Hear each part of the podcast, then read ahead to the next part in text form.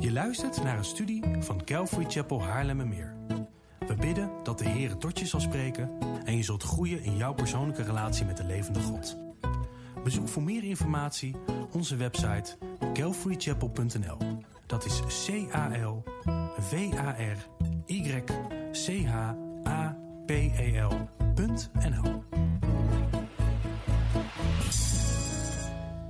Goed, wij gaan verder met de preekserie Route 66, waarin wij gewoon elk Bijbelboek in vogelvlucht gaan bekijken, om 1, Jezus erin te gaan ontdekken, en 2, om de belangrijkste levenslessen eruit te halen. Nou, wat ik net al zei, vanmorgen beginnen wij met het Bijbelboek Numeri, en dat wordt deel 1 van 2 of 3. Ik zat van de week echt enorm te worstelen met de hoeveelheid prachtige dingen die ik erin tegenkwam. En ik denk dat dit boek gewoon 3 zondagen misschien nodig heeft. Nou, Numeri is zoals Leviticus zo'n boek waarop veel mensen al heel gaan afhaken. Ja, de naam Numeri is sowieso al niet erg boeiend. En meteen al bij het begin word je geconfronteerd met een volkstelling. Je leest aan het begin een hoop onbekende namen. Je ziet grote aantallen van verschillende stammen voorbij komen, enzovoort, enzovoort. Het leest gewoon niet lekker, althans niet de eerste paar hoofdstukken. De naam Numeri geeft ook niet echt goed weer waar het boek over gaat. Maar het is enigszins wel begrijpelijk dat ze het Numeri genoemd hebben, omdat het volk Israël in dit boek tot 2 keer toe geteld of genummerd wordt. Ja, dus vandaar Numeri. En de Hebreeuwse naam voor het boek ligt in mijn mening toch dichter bij waar het boek over gaat. En dat komt eigenlijk vanuit het eerste vers, waarin staat: de Heere sprak tot Mozes in de woestijn. En de Hebreeuwse naam is dus in de woestijn. Dat is het boek voor Numeri. Wat eigenlijk dichter bij de inhoud ligt, omdat het merendeel van de tijd het volk Israël in de woestijn verblijft, in de wildernis. En Numeri pakt de draad op van de vertelling, waar de vertelling in Exodus is opgehouden. Exodus eindigde op de eerste dag van de eerste maand in het tweede jaar. En Numeri begint dan op de eerste dag van de tweede maand in het tweede jaar, dus maar 1 maand later. En vandaar dat wij ook weten dat het 1 maand lang duurde om alle instructies in Leviticus te ontvangen. Ik had vorige keer ook gezegd dat Leviticus ongeveer 1 maand duurde. Nou, Exodus gaat voornamelijk om verlossing, hebben we gezien. Leviticus gaat voornamelijk over aanbidding, hoe men God hoort te aanbidden, oftewel hoe men heilig met God om hoort te gaan, hoe heilig te leven. En Numeri gaat voornamelijk om het tellen en het voorbereiden van het volk Israël om de vooruitgang van het Koninkrijk van God te bevorderen, oftewel om meer mensen te gaan redden. Dat heeft God voor ogen met dit volk. En dan, ondanks dat het boek nogal een saai begin heeft, is het zoals de eerste 3 boeken van de Torah gewoon onmisbaar. Het is onmisbaar voor het kunnen volgen en het kunnen begrijpen van de rest van de Bijbel.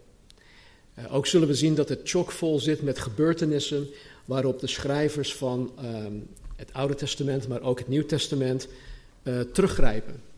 Zo, er wordt teruggegrepen op die gebeurtenissen, op bepaalde mensen. Caleb bijvoorbeeld. Caleb, wiens geloof in God, in een groot God, gewoon voorbeeldig is.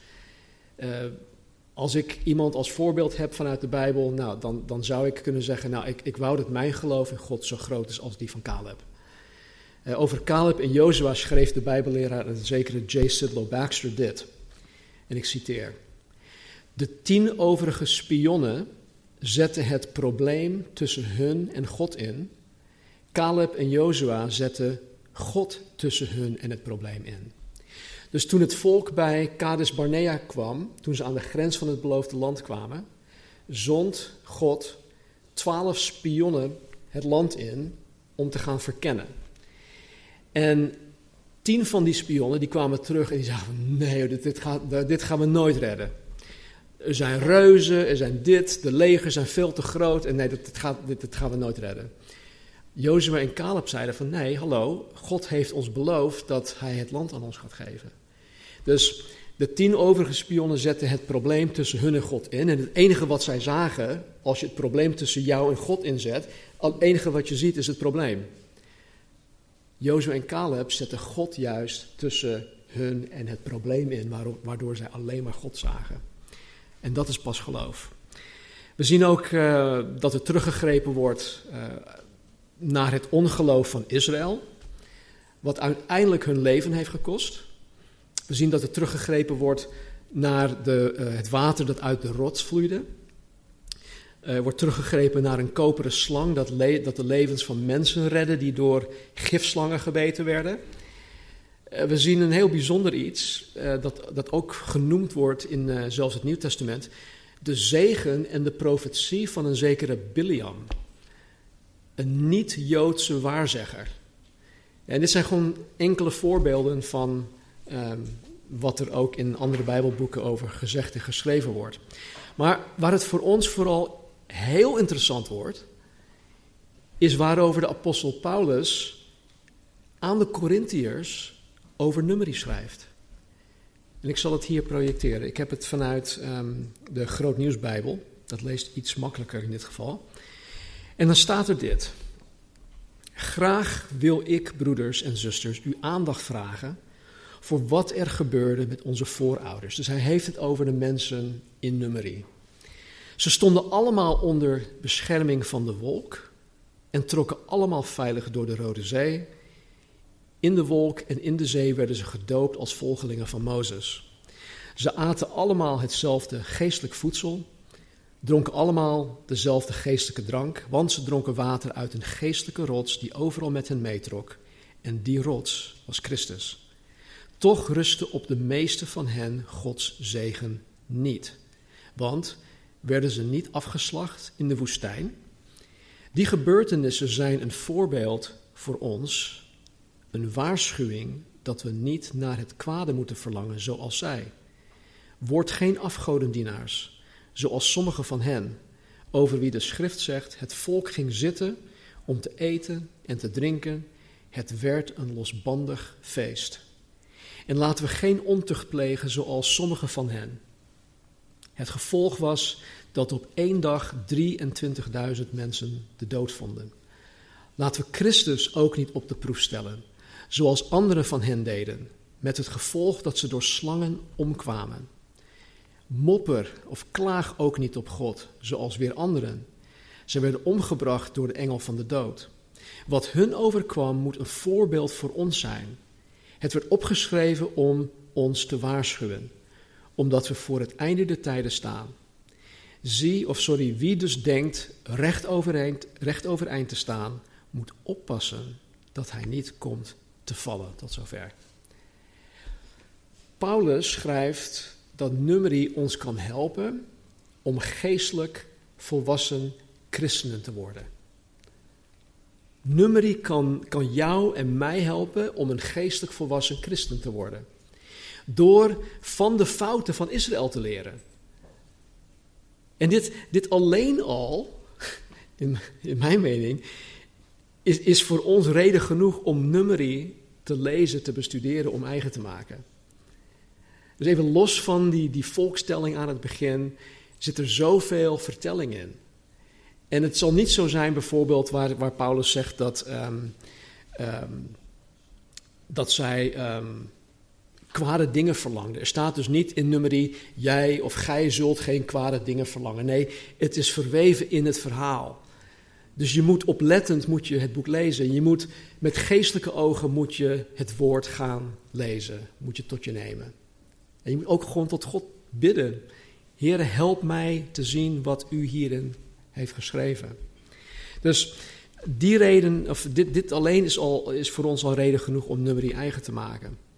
Volgens Paulus leert Numeri ons hoe niet te begeren of te lusten. Numeri leert ons om geen afgoden te hebben. Nou, ik weet zeker dat wij thuis geen standbeeld hebben als afgod. Maar misschien hebben wij thuis een breed beeld als afgod. Ja, dus alles dat jij meer belangrijk vindt dan God is per definitie, de Bijbelse definitie, een afgod. Numeri leert ons om niet mee te gaan in seksuele immoraliteit. En wat is dat? Nou, seks met wie dan ook waarmee je niet getrouwd bent. Dat is seksuele immoraliteit. Dus seks met wie dan ook waarmee je niet getrouwd bent. Numeri leert ons om Christus niet op de proef te stellen. Om niet te klagen. En om niet trots te zijn. Trots te zijn. Denkende dat je het allemaal wel weet. En dat je als christen alles gewoon op orde hebt. En dit laatste komt vaak tot uiting wanneer je bijvoorbeeld aan iemand na de preek vraagt van, hey, hoe heeft God tot je gesproken? En dat zo'n persoon dan antwoord geeft en zegt van, nou ja, weet je, ik weet dit allemaal al. Er is eigenlijk niets nieuws aan mij verteld. En alhoewel dat zo kan zijn, hè, omdat je zelf gewoon hebt zitten spitten en je hebt de Bijbel gestudeerd en noem maar op. Ik weet zeker dat elke keer wanneer je de Bijbel opent, wanneer hier de Bijbel geopend wordt, dat God spreekt. Want dat leert hij ook ons in de Bijbel. Dus het kan nooit zo zijn dat als je hier op een willekeurige zondag zit en aan jou gevraagd wordt van, joh, hoe heeft God tot je gesproken?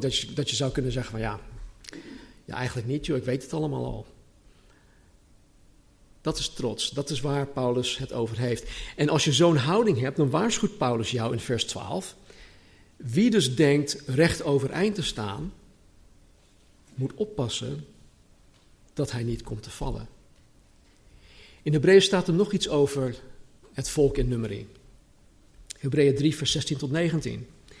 Dit heb ik uit de Willybord-vertaling. Wie waren dat?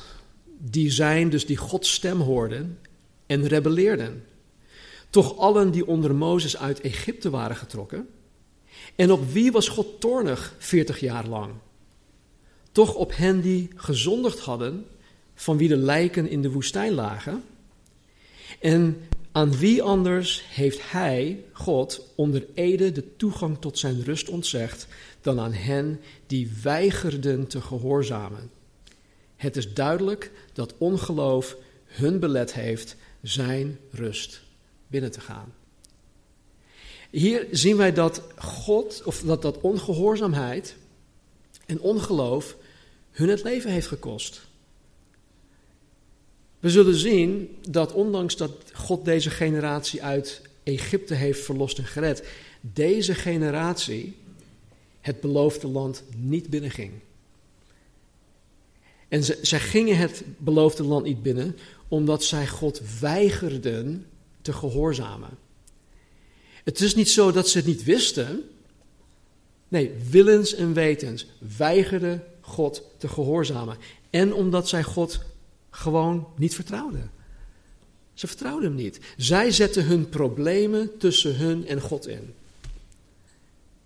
Numeri zit dus vol met geestelijke lessen waar wij anno 2019 veel van kunnen leren in ons christen zijn. Er zijn natuurlijk ook meerdere verwijzingen in Numeri naar Jezus Christus. Dus in mijn optiek is het totaal niet saai. Even los van de volkstelling aan het begin. Nou, waar Genesis zo'n 25 jaar behelst, 2500 jaar, sorry.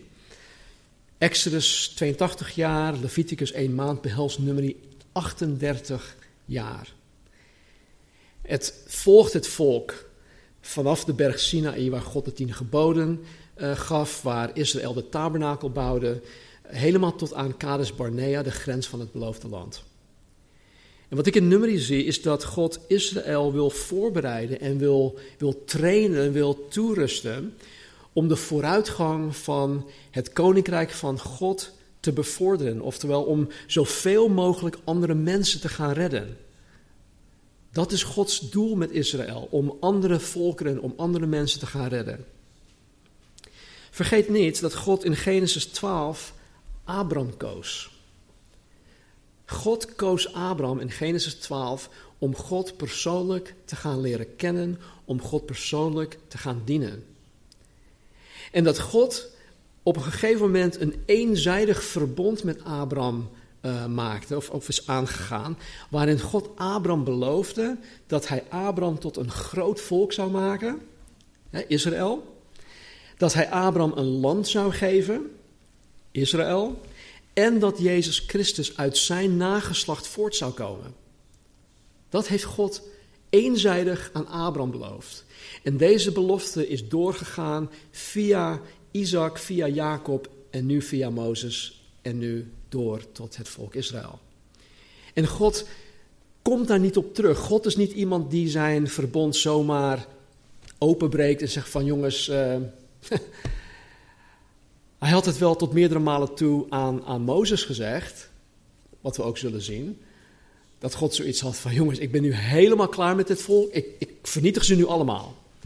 En dan zie je dat Mozes dus voor hen in de bres staat en dat God uiteindelijk het verzoek van Mozes inwilligt. Israël speelt in Gods wereldwijde verlossingsplan dus de sleutelrol. En vanaf Numeri gaat God met dit volk aan de slag om hen klaar te stomen en om hun door God gegeven rol te gaan vervullen.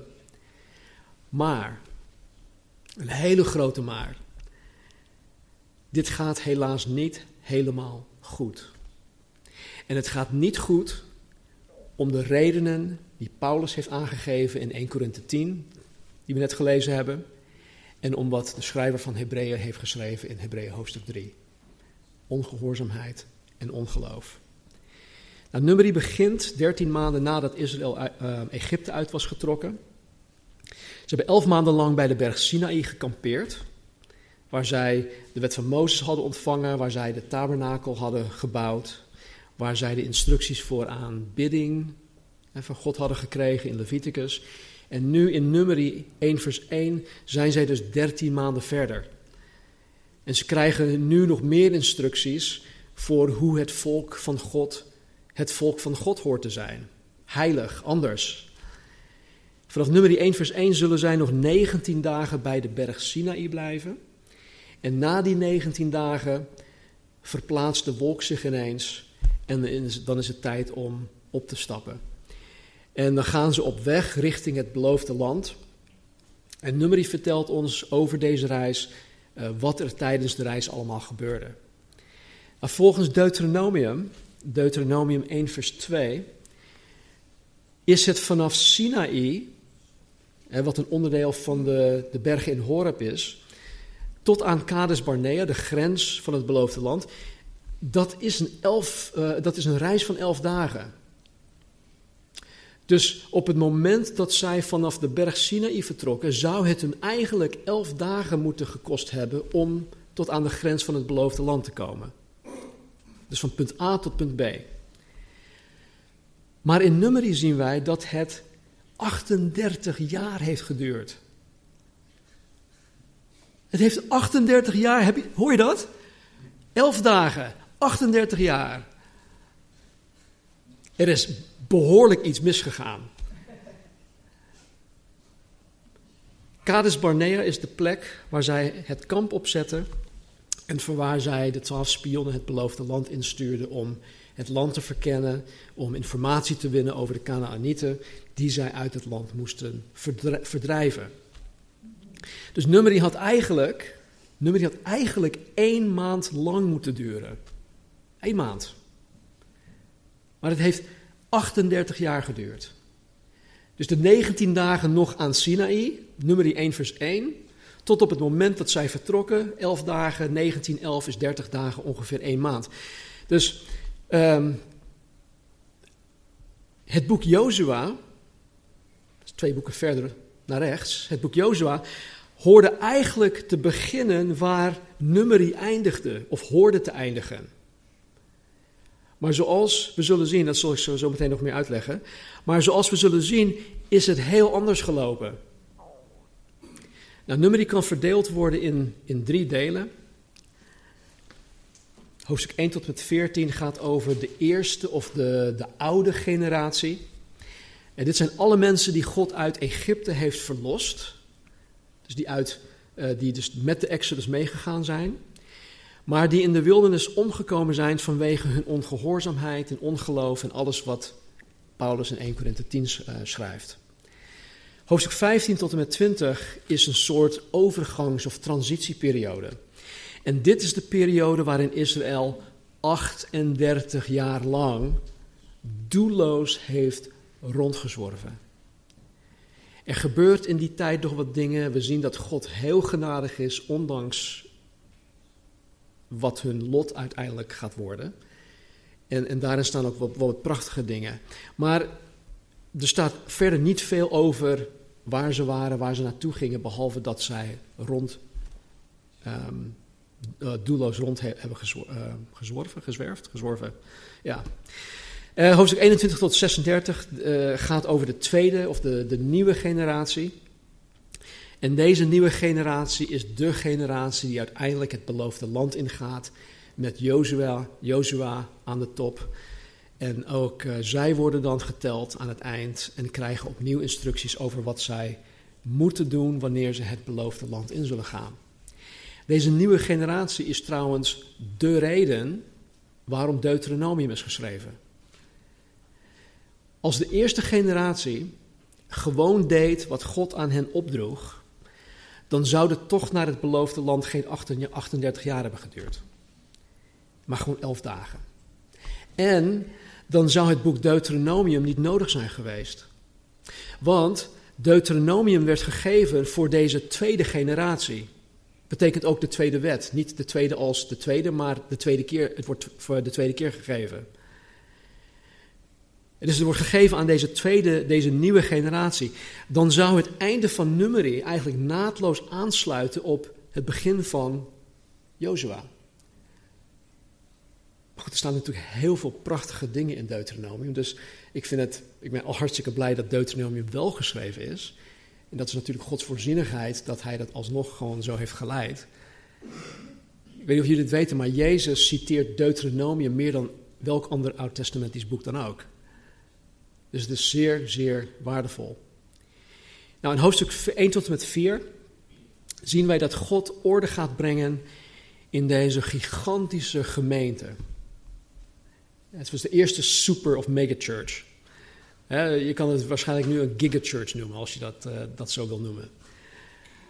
Maar God wil dus orde brengen in deze gigantische gemeente van naar schatting 2 miljoen mensen. En ik kan me goed voorstellen dat als je van 2 miljoen mensen een strijdmacht wil gaan creëren, dan moet de boel op orde gebracht worden. En het eerste dat God dan gaat doen, is de mensen tellen. En dan staat er in Numeri 1, vers 2 tot en met 3. Mozes, je moet de Israëlieten tellen. Tel alle mannen van 20 jaar en ouder die geschikt zijn voor het leger. Tel ze allemaal, 1 voor 1, en schrijf hun namen op. Schrijf ook op bij welk familielid of bij welke familie iemand hoort en bij welk deel van het leger. Je moet dit werk samen met Aaron doen. Dus Mozes krijgt hier een specifiek opdracht om alleen de mannen van 20 jaar en ouder te tellen die strijdklaar zijn. Het is dus duidelijk dat deze volkstelling te maken had met het vormen van een strijdmacht. En deze strijdmacht wordt in Numeri klaargestoomd om Kanaän te gaan veroveren. En weet je, als je met een nog niet gelovig iemand praat en wanneer zij bijvoorbeeld het Oude Testament aanhalen, dan vinden veel mensen het oneerlijk dat God zomaar het inheemse volk verdrijft. Of zelfs dood, moord. Maar vergeet niet dat al deze heidense volkeren gruwelijk zondig waren. Nog erger dan wat er vandaag de dag gebeurt. En ze sneden bijvoorbeeld de buiken van zwangere vrouwen open en offerden de kinderen levend aan hun afgoden. Andere vorm van abortus. En sinds Genesis hebben zij dus al honderden jaren de tijd gehad om zich tot de God van de Bijbel te bekeren. Ze hebben ruimschoots de tijd gehad. Honderden jaren zelfs. Honderden jaren lang heeft God zijn geduld en zijn genade en zijn barmhartigheid aan deze Kanaanieten getoond. Maar ze wilden er niks van weten. En nu wil God deze strijdmacht gebruiken om dit gruwelijk volk te verdrijven en het land Israël te geven. Trouwens, wanneer we daar komen in Jozua, lezen wij dat Rahab, een Kanaanitische vrouw in Jericho, zij vertelde dat zij bekend was met de God van Israël. En dus het was niet zo dat men in Kanaan onwetend was. Zij hebben de God van Israël willens en wetens verworpen. Nou, uiteindelijk kwam deze volkstelling uit op 603.550 strijdbare mannen. Is dat veel? Hangt er vanaf. Hangt er vanaf hoeveel strijdmachten of strijdkrachten de anderen hebben. Maar in Gods economie maakt het aantal eigenlijk helemaal niets uit. Dat leren we straks ook wanneer wij het verhaal van Gideon gaan lezen. Dus is 603.550 veel? Is het te weinig? Is het goed? Het maakt eigenlijk helemaal niks uit voor God. In Numeri 2 vers 2 staat dit. De Israëlieten moeten hun kamp opslaan, ieder bij zijn vaandel. Bij de herkenningstekens die behoren bij hun familie of bij hun stam. Zij moeten op enige afstand hun kamp opslaan rondom de tent van ontmoeting. Dus ieder stam, 12 in totaal, moesten zich rondom de tabernakel opstellen. Dus 3 stammen aan de oostkant, 3 stammen aan de westkant, 3 aan de noord, 3 aan de zuidkant. En wat hierin bijzonder is, is dat God bij hen dus centraal stond. De tabernakel en God in het midden en alle volkeren om God heen. En ik denk dat als je, dat had ik eigenlijk wel willen zien, maar als je met een drone een filmpje zou maken van het kamp van de Israëlieten, dan zou het meteen opvallen dat de tabernakel dus echt in het midden stond. En alle andere mensen eromheen. Want de tabernakel is waar God aanbeden wordt. De tabernakel is waar God de mensen ontmoet. Het is het middelpunt van het leven van Israël. En naar schatting was dit geheel, het hele kamp, zo'n 31 vierkante kilometers groot. Dat is nogal groot. En weet je, dit geldt ook voor ons in de gemeente van Jezus Christus. Zowel collectief als gemeente, maar ook als individueel of individu. Jezus moet bij ons, bij mij, de hoogste plaats hebben. Jezus moet onze eerste prioriteit zijn. Jezus zei dat het allerbelangrijkste in het leven van de christen is om hem lief te hebben met heel je hart, ziel, kracht en verstand. En de vraag is, kan ik zeggen dat Jezus mijn eerste prioriteit is in heel mijn leven? Kan jij zeggen dat Jezus jouw eerste prioriteit is in heel jouw leven? Kan jij in alle oprechtheid tegen Jezus zeggen dat jij van hem houdt? Weet je, sommige mensen hebben daar überhaupt moeite mee om tegen een andere persoon te zeggen, hey, ik hou van je. Ik kom uit een nest waar dat gewoon regelmatig tegen me gezegd werd toen ik opgroeide. Dus het is mij niet vreemd om tegen mijn kinderen, kleinkinderen nu te zeggen, joh schat, ik hou van je. Ik zeg dat meerdere malen aan toe. Weet je, ook bij Marnie bijvoorbeeld. Ik weet niet hoeveel keer wij op een dag tegen elkaar zeggen dat we van elkaar houden. Maar voor sommigen is dat niet vanzelfsprekend. Voor sommige mensen hebben daar gewoon moeite mee. Maar ongeacht of je daar wel of geen moeite mee hebt, kan jij vanuit het diepst van je hart tegen Jezus zeggen dat je van hem houdt? Dat is een hele goede vraag. Het is wel iets wat je bezig moet houden. Want als het niet zo is, dan is er iets mis in jouw beeld van wie Jezus is. Dan is er iets mis in jouw beeld van wat Jezus heeft gedaan, waarom hij überhaupt naar de aarde toe is gekomen, enzovoort, enzovoort. En dit was dus Gods bedoeling en verlangen voor het volk Israël, dat God centraal stond. En het is nog steeds Gods verlangen en bedoeling voor ons. In hoofdstuk 3 en 4 zien wij wie God gekozen heeft om thuis te blijven. Ja, om thuis te blijven terwijl de 603.550 strijders erop uitgaan om het beloofde land te veroveren.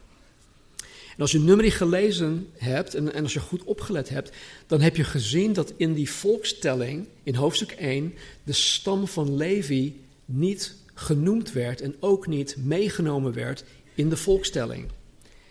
En dit heeft een hele goede reden.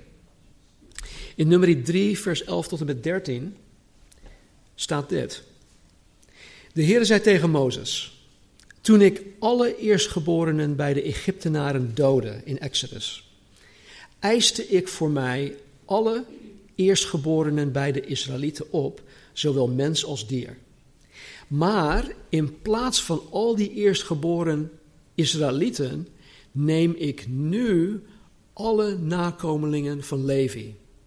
Zij behoren mij toe, want ik ben de Heere. Ik vind het zo mooi hè, dat hij zegt, ik ben de Heere. Er is geen discussie, mensen. Ik ben God. Punt uit. God heeft de Levieten gekozen om hem in de bediening van de tabernakel te dienen.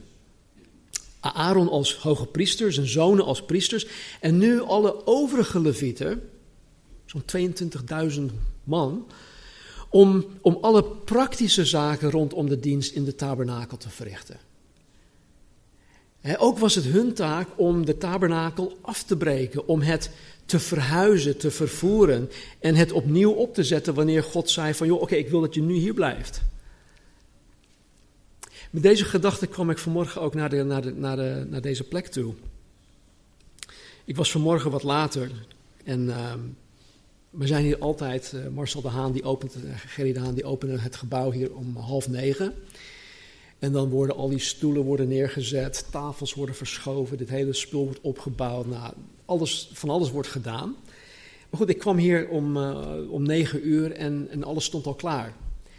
En ik kwam dus, terwijl ik hier naartoe reed, kwam ik met die gedachte van, man, wat ben ik gezegend met al deze Levieten.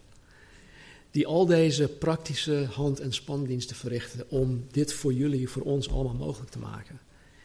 En dit is ook wat deze Levieten deden. Dit was hun werk. Nou, ik kan me best voorstellen dat er strijders waren, hè, van die andere 12 stammen, die zoiets hadden van, hey, dit is totaal niet eerlijk. Ik moet mijn leven op het spel zetten in de strijd. Ik moet tegen die reuzen gaan vechten. En deze Levieten mogen lekker thuis blijven. Ja, lekker hoor. Kijk, alhoewel de Levieten het slagveld niet opgingen, voerden zij wel een strijd, maar een andere vorm van oorlog. Zij voerden een geestelijke vorm van oorlog. Zij hielden zich bezig met de geestelijke oorlogsvoering, wat Paulus in Efeze 6 noemt. Zij zetten zich in voor het volk, voor de strijders, voor hun geestelijke groei, zodat zij tot geestelijk volwassenheid zouden kunnen komen. En omdat ik ook zo'n een dergelijke rol vervul, geloof ik dat hun strijd vaak moeilijker en heftiger zou kunnen zijn geweest dan de strijd van degene die het letterlijke slagveld opgingen.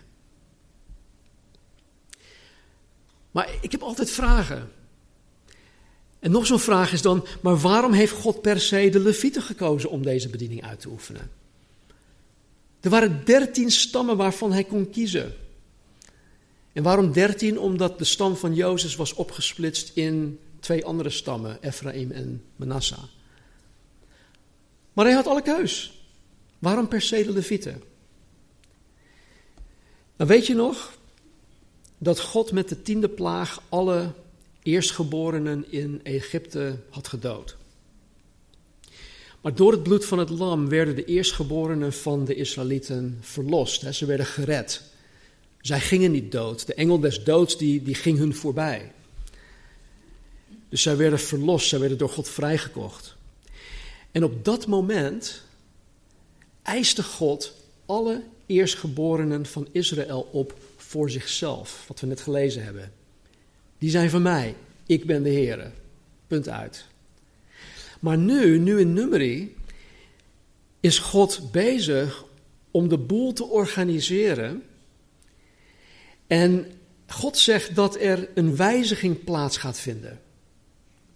Dus in plaats van dat God alle eerstgeborenen van alle 12 stammen voor zichzelf opeist, eist God nu de gehele stam van Levi voor zichzelf op. Om hem te dienen in en rondom de bediening van de tabernakel en later de tempel. De vraag is, waarom maakt God nu opeens deze verandering? Waarom hun? Waarom de Levieten? Ook teruggaan naar Exodus. In Exodus 32 en de hoofdstukken eromheen gebeurde iets waarvan ik denk dat dat voor God doorslaggevend is geweest. Mozes, jullie weten dit nog, Mozes was op de berg. Hij was al meer dan een maand weg. In totaal 40 dagen, 40 nachten. En de mensen dachten dat Mozes niet terug zou komen. Dus ze gingen naar Aaron toe en zeiden, joh, ik weet niet waar die Mozes is, maar laten we gewoon teruggaan naar Egypte. Laten we gewoon omdraaien en teruggaan naar Egypte. Maar Aaron zei tegen hen dat zij alleen maar hoefden te aanbidden en dat alles goed zou gaan komen. Dus Aaron zei tegen het volk om al hun gouden voorwerpen, sieraden en dergelijke naar Aaron toe te brengen om een gouden beeld, een gouden kalf te maken die zij konden aanbidden. Dus toen het gouden kalf klaar was, begon het volk uitbundig te feesten. Het was een gigantisch, losbandig feest waarin zij allerlei immorele dingen aan het doen waren. Plat gezegd was het één grote orgie. En Mozes, die op dit moment dus van de berg afkwam, hoorde een hoop kabaal uit het kamp komen.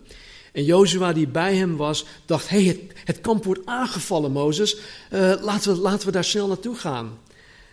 Maar Mozes wist meteen wat er gaande was. En hij zei dat ze niet aangevallen werden, maar dat ze aan het feesten zijn. En dan staat er in Exodus 32, 25 tot 28 dit. Toen Mozes zag dat het volk losgeslagen was, want Aaron had het losgelaten, tot leedvermaak van hun tegenstanders, ging Mozes bij de ingang van de kamp staan en zei, wie bij de Heere hoort, moet bij mij komen. En hier komt het. Toen verzamelden al de Levieten zich bij hem, bij Mozes. Hij zei tegen hen, zo zegt de Heere, de God van Israël, ieder moet zijn zwaard aan zijn heup doen. Dus hij zegt dit nu tegen de Levieten. Ieder moet zijn zwaard aan zijn heup doen, het kamp van poort tot poort doorgaan en ieder moet zijn broeder doden, ieder zijn vriend en ieder zijn naaste. De Levieten deden overeenkomstig het woord van Mozes en er vielen op die dag van het volk ongeveer 3000 man. Nou, dit is wel heel bijzonder. Het volk is totaal losgeslagen. Mozes komt van de berg af en vraagt, wie van jullie willen de Heere dienen in plaats van dat jullie meedoen met deze losbandigheid? En de Levieten voegen zich bij Mozes en zeggen, wij gaan voor de Heere, wij gaan ervoor. Wij houden van God, wij gaan hem en hem alleen dienen. Vervolgens daagt Mozes deze Levieten op om het kamp door te gaan om de boosdoeners, de aanstichters, op om deze te doden. En weet je, het maakte niet uit of het familie of vrienden waren. Wat het nog moeilijker maakt voor de Levieten. God wilde dat deze Levieten de zonde uit het kamp verwijderden.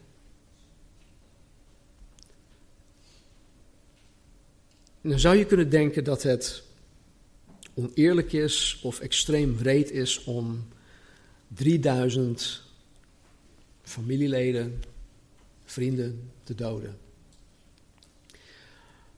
Maar weet je wat? Hierin zien wij de barmhartigheid van God. In het Engels kennen wij de term grace and mercy. Genade en barmhartigheid. Dat is ook een zegen dat Paulus aan de gemeente geeft wanneer hij zijn brieven schrijft. Genade zij u en vrede. Aan de voorgangers, de pastorale brieven, zegt hij, genade zij u, en genade en barmhartigheid en vrede. Dus aan de ene kant is genade iets wat God aan ons geeft. Hij geeft ons door zijn genade dingen die wij absoluut niet verdienen of kunnen verdienen. Bijvoorbeeld onze redding. Maar door Gods barmhartigheid onthoudt hij zijn toorn van ons. Dus door genade krijgen wij dingen die wij verdienen, die wij niet verdienen, sorry. Door zijn barmhartigheid krijgen wij de dingen niet die wij juist wel verdienen. En hierin zien wij de barmhartigheid van God. Want doordat de Levieten deze 3000 mannen gedood hebben, hebben zij heel Israël gered. God stond op het punt om heel Israël van de kaart te vegen. Maar Mozes, die stond voor hun in de bres. Mozes gaf hun de opdracht om alleen de boosdoeners dood te maken, om de zonde uit het kamp te verwijderen, waardoor het hele volk, de hele natie Israël, gered werd. Dus aan de ene kant zou je zeggen, ja, maar dat is toch wreed, het is extreem, zomaar 3000 man doden. Nee, dit is Gods barmhartigheid die we hier zien. Dus wat hier gebeurde, is dat het zwaard van Levi heel Israël heeft gered. En dat is dan denk ik ook weer een beeld van wat wij anno 2019 kunnen doen in het tijdperk van de kerk. Als jij als christen effectief wil zijn in het werk van de Here, in het bouwen en het uitbreiden van het Koninkrijk van God, dan moet je jezelf bekwamen in het gebruiken van het zwaard. Het woord van God, de Bijbel. De apostel Paulus noemt dit in Efeze 6 de zwaard van de geest. En hij doelt op het woord van God. In hoofdstuk 5 zien wij dat God nog verder gaat in de voorbereiding van het volk. En wat hierin duidelijk naar voren komt, is dat het kamp, de gemeente, heilig moet zijn. Er waren namelijk mensen die in zonde leven, die zich moeten bekeren. Er zijn mensen die zich bezoedeld hebben, die gereinigd moeten worden. Er zijn mensen die huwelijksproblemen hebben en die situaties moeten gewoon opgelost worden. Dus voordat het legerkamp uitrukt, moeten deze zaken eerst aangepakt worden. Het moet gezuiverd worden. In hoofdstuk 6 zien wij iets nog bijzonderder, namelijk het nazireërschap. En dit was iets dat God aan de mensen voorlegde en dat was geheel vrijwillig. Niemand moest dit doen. Het was bedoeld om wie dan ook, man of vrouw, de gelegenheid te bieden om zichzelf meer aan God te wijden. Of toe te wijden. Om God beter te leren kennen, om hem dieper en inniger lief te gaan hebben. En dit kon voor een door de persoon bepaalde tijd. Als ik zei van, joh, ik wil nu een Nazireër eed afleggen, dan zeg ik, het gaat vandaag in en over 3 maanden stop ik ermee. Prima. En wanneer je ermee stopt, zegt God, even goede vrienden, helemaal geen probleem, het was vrijwillig.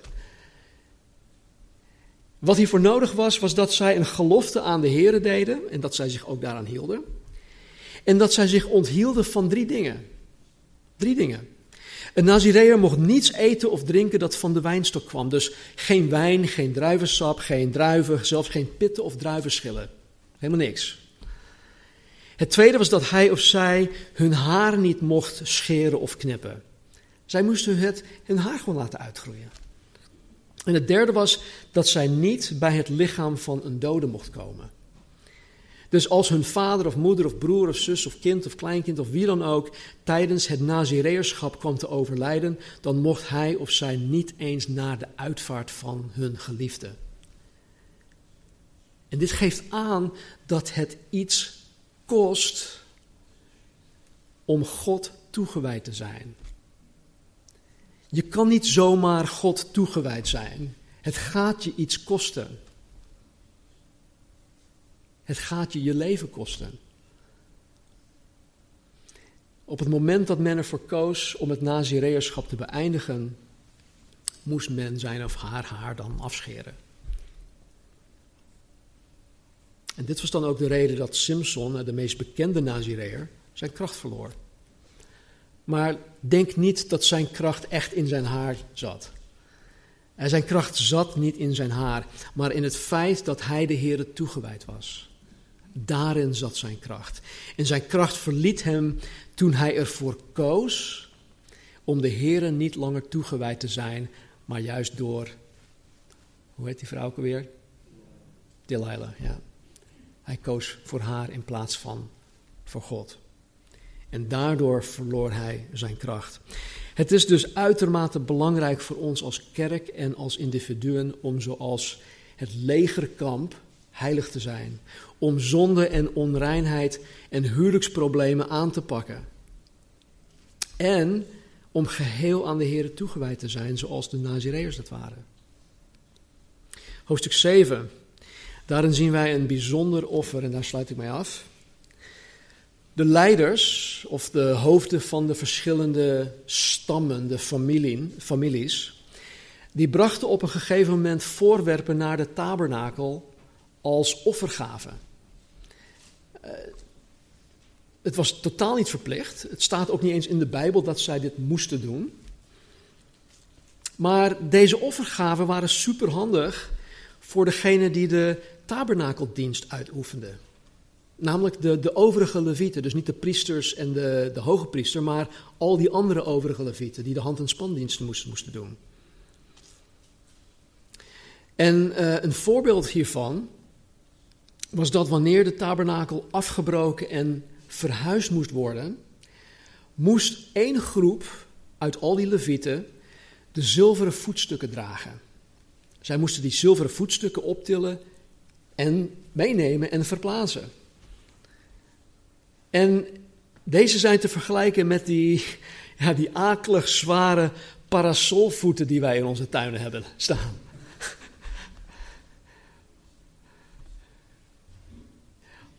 Oh, ik weet het al, elke keer als Marnie me in de tuin nodig heeft, schat, nou, dan weet ik het al, ik moet het ding verplaatsen. Maakt niet uit, want zij, ja, dat doe ik graag, maar ik weet waar het om gaat. En die dingen zijn gewoon zwaar. En nu hadden deze familiehoofden dus wagens en runderen aan deze levieten gegeven om deze zware voetstukken, om deze daarop te zetten en om deze dan te kunnen vervoeren. Een soort boedelbak. Weet je, en dit zie ik eigenlijk ook hier gebeuren. Precies hetzelfde. Het wordt niet opgelegd, het wordt niet eens gevraagd. Behalve dat het een keer, vorige week, 2 weken geleden bekendgemaakt werd dat dit nodig was.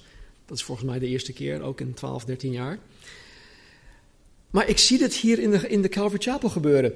En natuurlijk is dit een prachtig voorbeeld daarvan, de aanschaf van deze nieuwe laptop.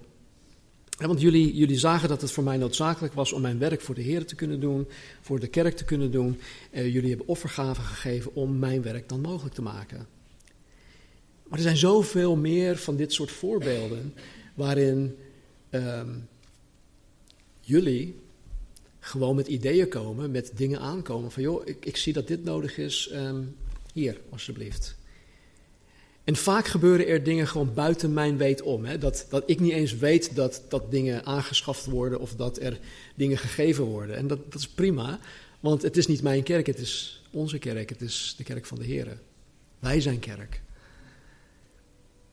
Nog een voorbeeld. We hadden jarenlang een plastic doosje met wat van dat schuim eruit. En dat werd eruit gesneden zodat de microfoons daarin zodat je de microfoons daarin kon opbergen. Maar die doos was kapot, dat ging niet meer goed. En ja, het risico was dan dat die microfoons, die heel duur zijn, eruit zouden vallen. Dus op een zondag kwam ik hier, dat is kort geleden, misschien een maand geleden of zo, kwam ik hier en ik zag ineens was er een nieuwe doos. En ik vroeg aan de ander, waar komt dat nou weer vandaan? En hij zei, ja, die en die en die. Oké, prijs de Heer, dank u wel.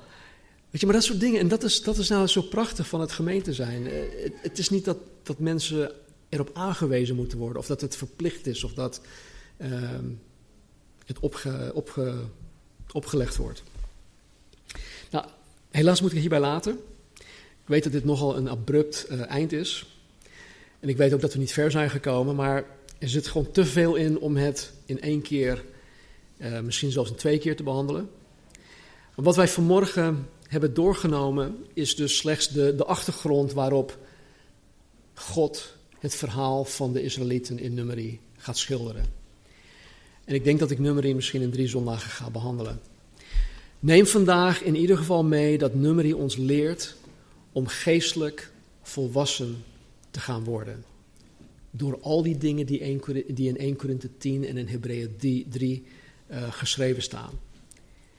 Dus om niet zoals de Israëlieten aan de Heere ongehoorzaam te zijn en hem ook niet te vertrouwen. Dus laten wij niet onze problemen tussen onszelf en God inplaatsen, maar laten wij vooral vanaf dit moment in elke situatie God tussen ons en onze problemen inzetten.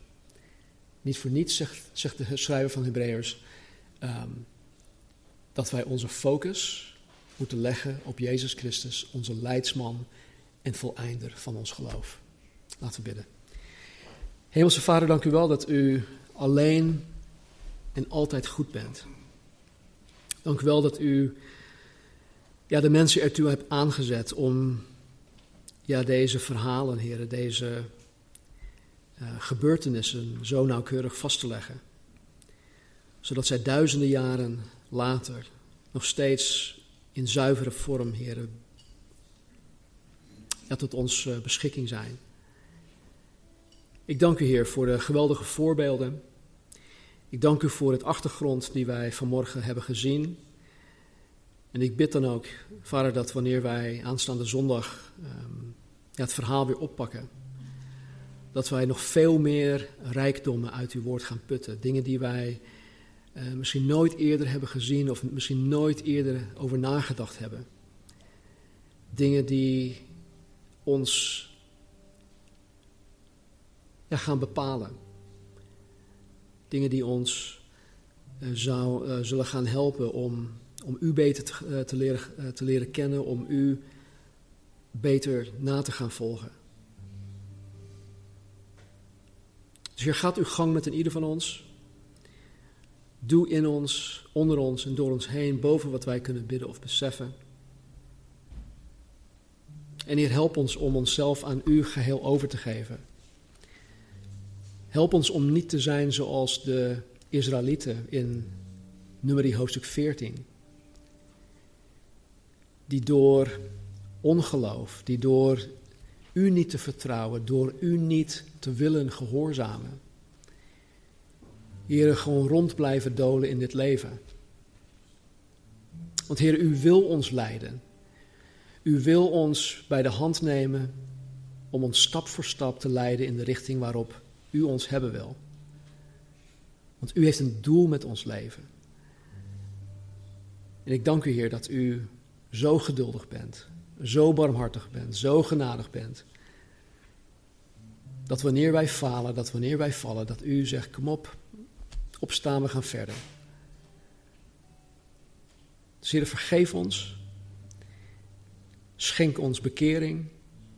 En help ons, Heer, om van u te houden met heel ons hart, ziel, kracht en verstand. Want dat is het allerbelangrijkste. Dank u wel. In Jezus' naam bidden wij. Amen.